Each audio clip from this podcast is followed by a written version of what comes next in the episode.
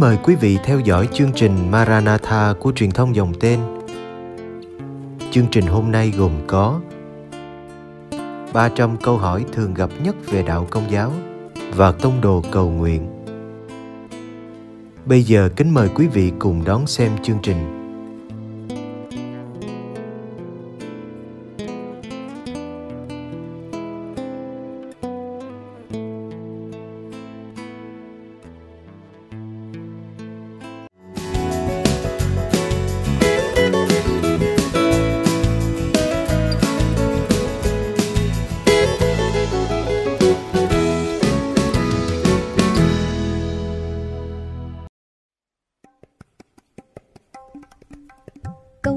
45 Có phải Đức Mẹ Maria đã chết? Câu hỏi 46 Đức Mẹ lên trời cả hôn lẫn xác nghĩa là gì? Có hai quan điểm thần học quan trọng về câu hỏi này. Nhiều giáo phụ Tây Phương có khuynh hướng tin rằng Đức Trinh Nữ Maria đã trải qua cái chết thể lý thực sự. Trái lại, các giáo phụ Đông Phương cho rằng Đức Maria chìm vào giấc ngủ, gọi là giấc ngủ thánh nhưng đã không thực sự chết trước khi rời bỏ trần gian. Dù được bảo vệ khỏi tội nguyên tổ từ trong lòng mẹ là bà Thánh Anna qua ơn vô nhiễm nguyên tội, nhưng Đức Maria cũng chết bởi thế giới đã đánh mất những ơn ngoại nhiên khi sa ngã. Khi Adam và Eva phạm tội, họ đã đánh mất những quà tặng vốn được ban cho con người cách nhưng không. Những quà tặng này gồm có trí thông minh, con người không phải học từ những sai lầm. Sức khỏe, không ai phải ốm đau hay già yếu sự thư thái, không phải khổ sở trong lao động và đau đớn khi sinh con. Sự cân bằng hoàn hảo trong tự nhiên và một sự sống bất diệt.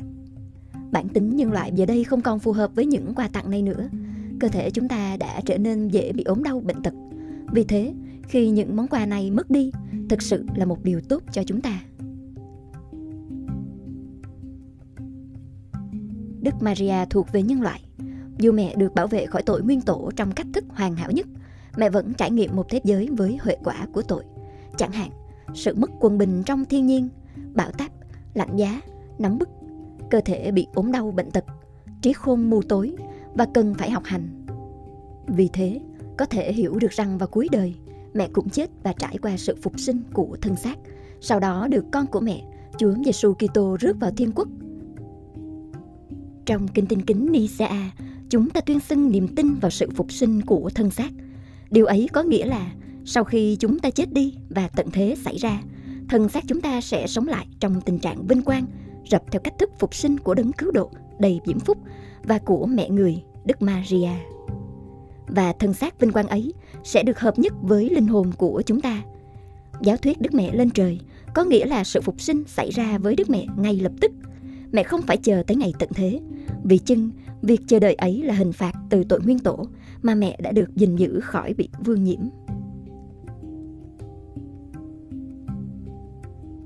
Giáo hội Đông Phương, chẳng hạn như giáo hội công giáo Byzantine, hiệp thông với Roma và chính thống Hy Lạp, Nga, không hiệp thông với Roma, tin rằng Đức Mẹ yên giấc, Domitian nghĩa là ngủ. Lý do cho niềm tin này đơn giản là vì Đức Maria được giữ gìn khỏi tội nguyên tổ và vì thế mẹ thậm chí không phải chết. Vào những giây phút cuối cùng của đời sống trần thế, mẹ chỉ chìm vào giấc ngủ cách nhẹ nhàng và sau đó được rước lên trời bởi quyền năng con của mẹ. Tại Jerusalem có đền thánh và vương cung thánh đường Đức Mẹ ngủ rất đẹp. Cả hai quan điểm này đều hoàn toàn có thể tin được. Điều quan trọng về mặt thần học là mẹ đã thực sự không phải gánh chịu hậu quả của tội nguyên tổ, vì mẹ được gìn giữ khỏi tội ấy ngay từ khi thụ thai trong lòng bà Thánh Anna. Và vì thế, mẹ ngự trị trên thiên đàng như là nữ vương cả trời và đất.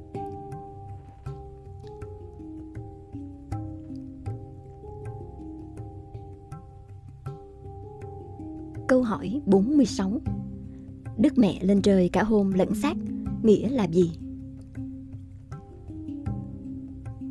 150 năm qua, chỉ có hai tín điều về Đức Mẹ Maria được Đức Giáo hoàng chính thức xác định bằng một tuyên bố từ Thượng tòa Escateron có tính bất khả sai lầm. Trước hết là tín điều Đức Mẹ vô nhiễm nguyên tội và năm 1854. Thứ đến là tín điều Đức Mẹ hồn xác lên trời và năm 1950. Tín điều thường được xác định cách long trọng bằng một tuyên bố từ Thượng tòa vì tín điều ấy đang bị phủ nhận trình bày cách sai lạc hoặc bị công kích. Từ thượng tòa Escateron ám chỉ đến ơn vô ngộ của Đức Giáo Hoàng trong những vấn đề đức tin và luân lý được Chúa Thánh Thần ban tặng khi Ngài ngồi trên tòa thánh Phêrô. Catera nghĩa là tòa, do đó có thành ngữ từ ngai tòa thánh Phêrô.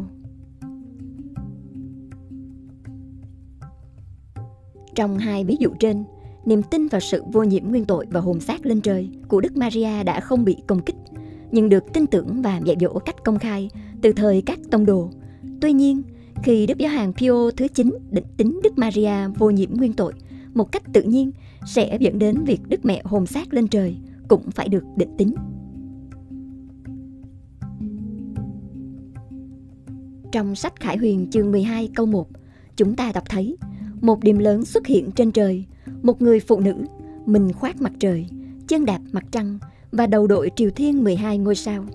Với những lời này, Đức Giáo hoàng Pio thứ 9 xác định cách long trọng về việc Đức Mẹ hồn xác lên trời cho tất cả mọi thế hệ.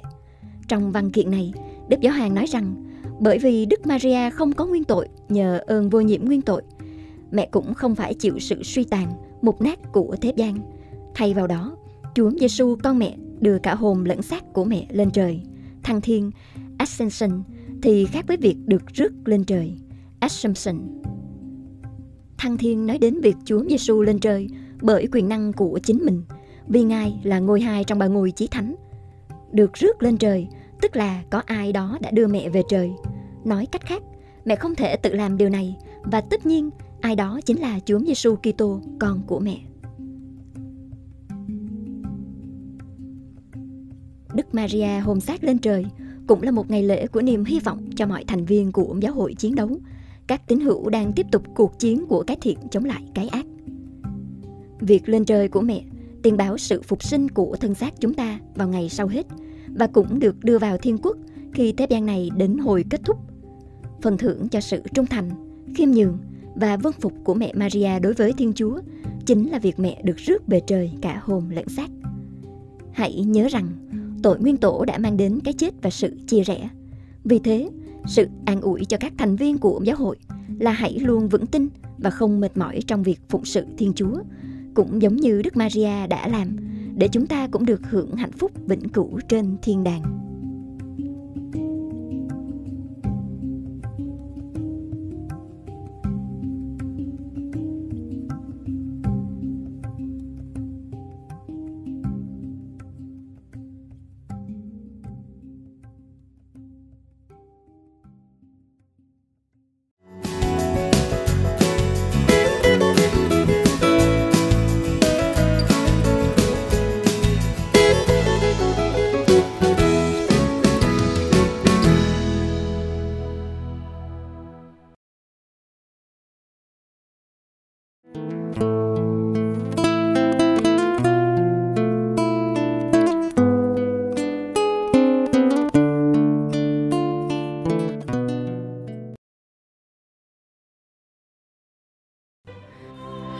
Cầu nguyện cùng đức giáo hoàng tông đồ cầu nguyện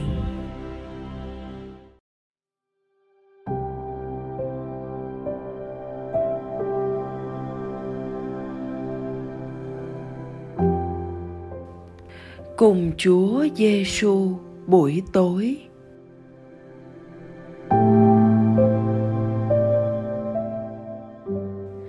nhân danh cha và con và thánh thần. Amen.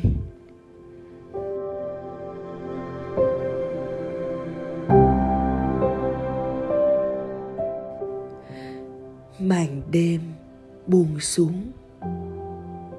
Các hoạt động của con đang chậm lại. Con nhìn lại ngày hôm nay cùng chúa.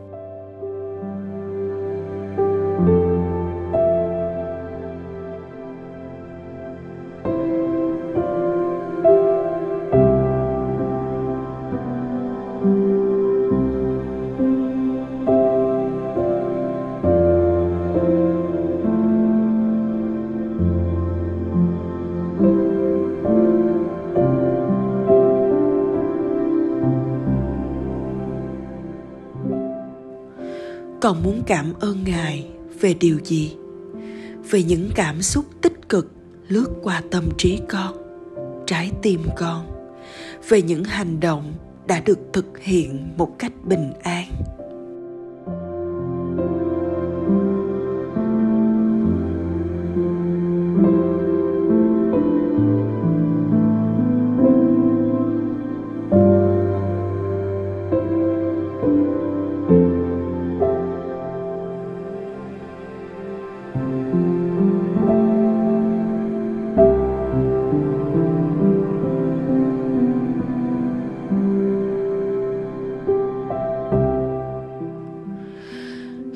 Có kiên nhẫn không?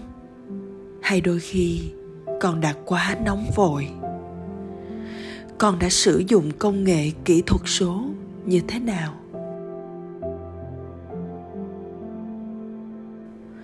Có như một cách để thực sự gặp gỡ những người khác không?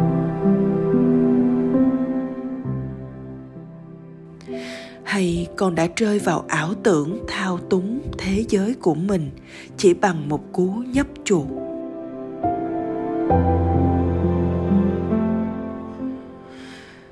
Con cũng phải đi từ ngoài vào trong. Thế giới kỹ thuật số đầu tiên đưa ra một hình ảnh, nhưng con phải tôn trọng sự bí ẩn rằng con vẫn chưa biết mọi thứ mặc dù con có quyền truy cập vào những điều đó. Lạy chúa, xin giúp con hiểu được. Kính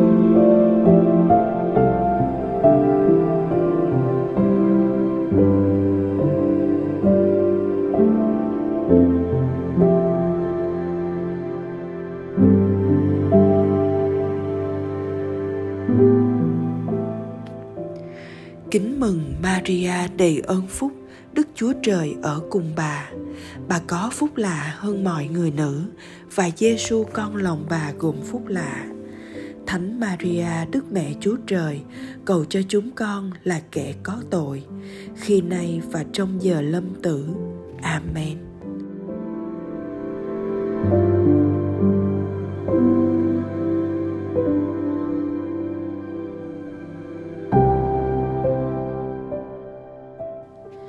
Nhân danh cha và con và thánh thần. Amen.